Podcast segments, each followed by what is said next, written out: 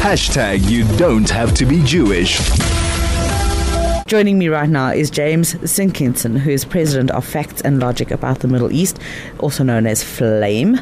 That's a pretty cool name. And uh, talking about how death tolls are verified in war.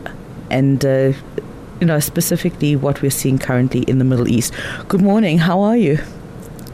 Good morning. It's great. I'm calling. I'm talking to you from Israel, sunny Israel. It's beautiful here. It looks beautiful. I mean, considering that it is winter.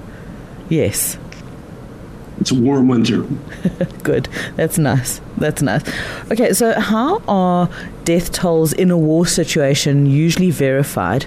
Well, it's extremely difficult, as you alluded to a moment ago. In fact, uh, I was just looking at some uh, figures on Mosul, which was two, 2017 in Iraq. Uh, United States and Britain and other allies were attacking the city because ISIS was holed up in this uh, city in the Kurdish part of Iraq.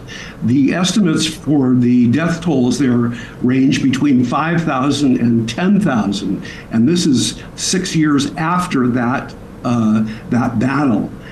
Kurdish intelligence says that the, the death toll is actually 40,000. Hmm. So you have a range between 5,000 and 40,000 and this is in a place that is no longer occupied. But the problem is the bodies are buried between uh, underneath urban rubble. And that's exactly the situation that we have throughout Gaza. Uh, that it, it is absolutely impossible to come up with an accurate death toll in real time during a war. It's even difficult a year or two or five or six years afterwards unless you dig through the rubble and actually count bodies. It's very, very difficult to do, and it's rarely done. So, uh, for Hamas to be naming 15,000, 17,000, 18,000 deaths now in real time on a daily basis is is factually impossible. It cannot be done. And those death toll numbers should not be believed by anybody and they should not be parroted by the media, yet they are. So, I mean, why is nobody else seemingly having these conversations about how soon one, you know, how can you verify death, the, the number of deaths, and release the figures so soon after that incident or that event? Well, you know, this is a this is a technical matter. It's very easy for the media to pick up a round number, 18,000, 18,600, something like this.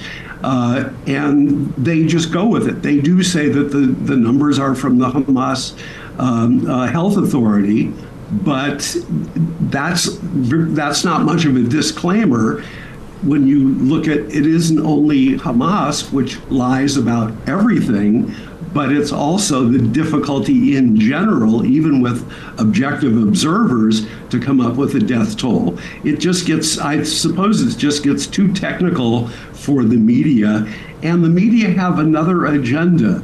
Which is generally, at least in the United States and in the in the West, generally, they are promoting the idea of a ceasefire so that the higher the death toll, the more of an argument that is for a ceasefire.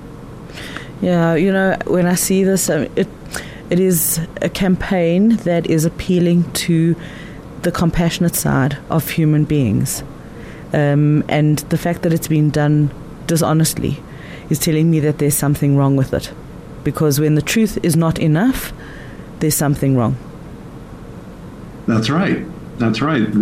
Well, the truth is in in uh, short supply these days uh, when reporting on uh, the Israel Hamas uh, war, and uh, it, will be years before history is written about this chapter uh, in the Middle East. But um, you know, the best we can do is to keep being uh, I, I, think approaching these questions with a critical eye and a critical ear.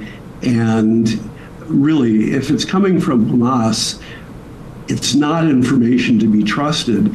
Even the numbers from Israel, which are, by the way, of the 18,000 that Hamas claims have died, something like seven or 8,000 of those are actually uh, fighters. They are militants with guns in their hands. Right. So these are not, this is not 18,000 um, civilians. Uh, civilians. Yeah. So yeah, it's quite interesting because I actually saw um, a report. It was on one of these, you know, these WhatsApp groups, these WhatsApp news groups. Now, fair enough, they are civilians, they are news gathering. Sometimes they're getting from unverified sources, but they've they've got no they've got no reputation to uphold, and sometimes the information that they and is is um, is also accompanied with a very clear bias, right? So I don't know if you saw the story. Just as an example, I'm I'm telling you this. Um, I don't know if you saw the story of the human aid, the humanitarian aid that went into Gaza two days ago, and how these Gazan civilians they were civilians. They were not militants. They were there and they were trying to get the, the food and the water off the back. And so the, the truck the truck driver actually took the corner really fast, so some of the stuff fell off for them.